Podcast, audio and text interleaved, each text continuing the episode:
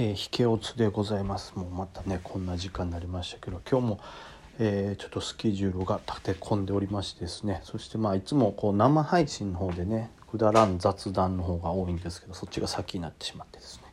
でもこれ意外とあの生配信の方ね聞いてらっしゃらない方もいるかと思いますけども、えー、前回とか今回に関してはね、え、まあ一緒にやってる月亭太夫さんがですねあの政治にそれなりにこう詳しい、まあ、めちゃくちゃ詳しいって言ったらちょっと太夫さんのハードルが上がりすぎるから大変やと思うんですけど、まあ、めちゃくちゃ国会中継とか見るのが好きでね。あのまあ我々株が好きな人間とはまたちょっとねこの応援したい政党とか異なるんでしょうけど、まあ、結構フラットな目でねいろいろこう考えて考えてこうこうなるんじゃないかなっていう予言をねしてくれたりするんでそれが意外に役に立つみたいな。もありますんでまあ基本的にはまあ会談とは言わないですけど結構雑談も多いんですけど、まあ、株に交わまつわる話もちょっと出てきたりとかね、えー、まあ今回で言うと本当にまあ 本当にそういう銘柄が上がるのか分かんないですけどまあこうね今後ちょっと例えばコモディティとかまあインフレが進んでいくとですねまあよりこう貧しい人との貧富の差が広がるとこう荒れた社会になる可能性もあると。でまあそういうことからまあこれだいぶ先の話ですけどもしかしたら実際インフレなどになるとその治安をが悪くなってしまった時のためにこう例えば防犯カメラとかね、まあ、そういうのも必要になってもしかしたらそういうのも売れるかもしれないねみたいな話をしてたり、まあ、かなり遠い話ですけどね、まあ、まあそういうのもしてるんで、まあ、たまには、えー、本当にお時間があって気が向いたらですねその生配信のもちらっとね見ていただいたらと思います。さあそしてここで相場を振り返っていきましょうということですが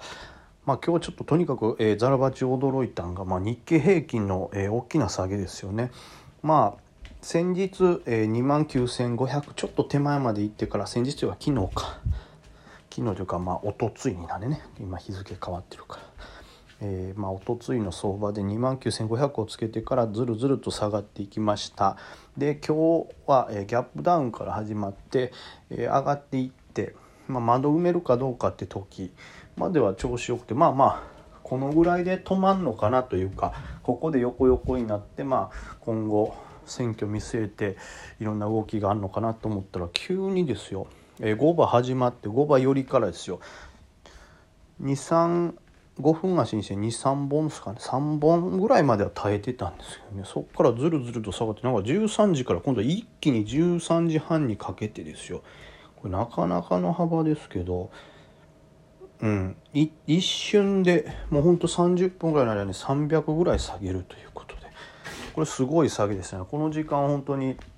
まあ強い銘柄弱い銘柄ねもちろんあったんですけどもやっぱ強い銘柄でさえじわじわ下がっていくことがあったりとかで、まあ、特に直近で IPO で人気でこう注目度高かったとことかもうこういう時間からねやっぱすごい悪化して、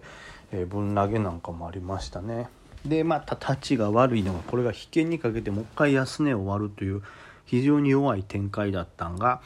うん、ちょっと嫌でしたね。まあ実際僕もトレードしてましたけど、まあ今日に関して言うと、えー、僕自身はよりの時点では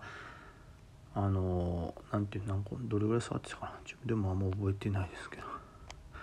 はいよりの時点ではうんとまあまあ海運のまあ日本郵船が結構元気やったんでちょっと触ったんですけどなんかこんな時間に見たらダメな感じでしょうね9時とか9時半ぐらいまでやったら日本郵船って結構資金が入って強かったのにそれからすごい、えー、資金が海運から抜けて下がってきてまあ一回そこで離脱したんですよね。で、えー、グローバルウェイ持ってたんですけど僕は昨日の夜間よりちょっとすぐぐらいの時にもう売っちゃいました。はい、というのもまず一つはあの昔ウィルソンの時はそうでしたけどバーンって4倍まで跳ね上がって。え、よりでつけた値段からもう延々下がり続けるっていうのを一回経験してるんでまあ上がったら上がったでしょうがないんですけど、えー、僕としては、うん、ちょっと怖かったんで売ったっていうのもあるしまあいざとなったら買い戻せるわとも思いましたしまあ何よりもあんなにこうねボラがありそうな銘柄をこう夜中中持ってるっていうことにこうストレスで耐えきれないなと思ったんで、えー、昨日の夜間決済してですね。なので今日はもう持ってない状態だったんで本当は昨日のね BTS 一回ガーンと下げて6600ぐらいまで来たんかな。それ見てたんですよ。でまあその後復活するからあこれはいわゆるウィルソンのあの年始の頃のウィルソンと違う強いわ。これここで反発するなんてって思って見てたんですけどそう思ったら今日もね同じような、えー、動きした時に買えやって話なんですけどそこまでちょっと余裕があれ確かね本当は何でしょうね。あれが例えば前場の早い時間とかでそういう作業を見せてたら、えー、変えたかもしれないんですけどあよりは結構安かったのか。よりはその6200とか言ってたのか。かここで変えてたらめちゃくちゃ良かったけどその後特買がしばらく続いてバーンと下げてあ前場の9時半でもつけてたんか。まあ僕はこの頃は多分優先を触ってたからもう余裕なかったんかな。あ違うわ。見たわ。見ていわゆる前日の PTS の安値ぐらいまで来て反発したからあ PTS とほぼ同じところがやっぱりこのあ買いたい人が多いラインなんやと思って、まあ、一つ覚えないかんな。とか前もねこんなことを考えてたんですよ。PTS と結構安値高値って意外に指標になるな PTS の安値と高値っていうのを思ってたんですけど今日はこのちょっと下落がやっぱちょっと怖くて入りきれずでしたね。まあ、入ってたらその後ね高値更新してますから、まあ、結果的には僕が PTS で打った位置はま悪かない、まあ、結局神経を使わなくて済むっていうところが今日もう一回安値で買い直せたっていうことを考えたら、えー、打った位置はね良かったんでしょうけどねただ買い戻せてないってとこがあれですけどまあまあリスクもそれなりにあるかなとか思ってたんでいけなかったですねで5番は結局その日経が崩れたんでより買い迎えずみたいな感じで。はい、まあ一個だけこう結構何て言うんですかね下値が、強かったというか買い支えがしっかりしててそこね硬かった優先を5番に1回買いましたけどその後すぐ打ってしまいました。弱かったんでね。あとはもうラッキーパンチみたいなとこですけど朝9時40分に先物をショート入れてたんでただこれまたセンスないとこやけどさ自分では結構取ったでみたいな感じでうん、2時ぐらいに決済しちゃってんのね。これ夜間まで持ち越してたらねもっとプラス出てたんですけどねまあこれはしょうがないですけど。はい、というようなトレードでしたね。はい、なのでほとんどグローバルウェイはもう打ってでその後ちょっと触る余裕もちょっと怖くてなかったっていうのもあるんで基本的にはもう,、えー、もう優先をほぼ触ったぐらいの状態ですね。で最後その優先また安値に来たんで手放してまあ正直なところ他のもともと持ってた有線とかも結構投げました。だから昨日とかだとポジパンというわけじゃないですけどまあ自分のその、えー、まあ信用余力の7割ぐらい買いポジで昨日入ってたんですけどもう今日はもうすっかり減りましてですね。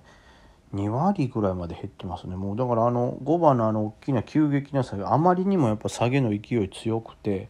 でこれがめちゃくちゃ自分の銘柄も下げちゃったらもう間に合わずに逆に持ってった方がいいのかなみたいな判断になったんですけど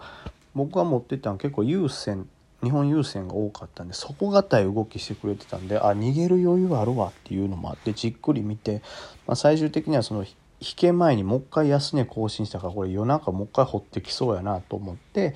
うん、そこそこの枚数をもう決済してしまいました。はい、まあまあただ株銘柄自体はまたいいと思いますしね結構また安くなってくる来てくれてるのはありがたいことなんで、えー、まあ明日ワンと下げた時なのか、まあ、どっかのタイミングで、はい、入りたいと思います。でまあこの下げでどれぐらいこうやばいと思って無理やりねそれこそお衣装とか食らってる人がいるのかっていうのはしっかり見ないとダメなんで明日というかもう今日ですけど朝の、えー、寄りのいた気配はしっかり見てどれぐらいこうお衣装が出てんのかとは確認しながら、はい、安いとこはまた拾い直せたらなと思います。だからトレード的には本当にまあショートはもっと枚数入れとくべきでしたけどまあブローウェイの PTS の売りもですし、まあ、今日、えー、引けまで持ってたけど最後パッて投げといた優先とかにしても結構まあトレードとしてはこの大きい下げ500日経が下げるそこそこ大きい下げにしては、まあ、あんまりダメージもなかったしうまく避けれた方かなと思ってます。うん。ただどっから強くなるかよね。このだから弱さがいわゆるまた、えー、広大軍団？広大軍団っけ？甲州の。広大軍団のデフォルトに起因してんのか。まあ他のねとこも実際もデフォルト出ちゃってるとこもありますからそれが問題なのか、えそれとも単純にやっぱり岸田さんの、えー、まあ、岸田さんというか岸田自民というべきかね。今回自民党が議席を結構減らしちゃうんじゃないかなと。で、まあ、場合によってはその、えー、まあ、過半数というか安定的な票数を、ま得るために、まいつもは公明党さん自民党さん公明党さんで手を組んでるところにもしかしたら維新の会も入れなければならないのかとかで、まあ、それでまあ連立でまあね細かく細切れになればなるほどあのなかなか法案が通りにくかったりとかね、えー、選挙というか、まあ、政治が乱れると思うんでそれを懸念しての売りなのか分かんないですけどかなり強かったんで、まあ、その内容とかによってはまた、えー、今後もね弱いのが続く可能性はあると思いますけども。まあ、うん、でも普通に考えたらね分かんないですよね。こんで結局恒大のやつはとりあえず、えー、2.6億ドルかなんかの負債に関してはとりあえず延期延長措置っていうのが決まったみたいなんでうんまあそれで問題はね回避してるわけじゃないですけど。でまあ支持率に関しては朝のうちからも分かってたんでなんかそれとは違うんかなみたいな。でなんか調べたら結構日本のねファンドみたいなのが大きくぶん投げて売ってたみたいなんで、まあ、最低買い最低をこう処理したのかなみたいなんでまあ明日のね5番とかからそれなりにはこう安定するんじゃないかな強いかななんてイメージで戦おうかなと。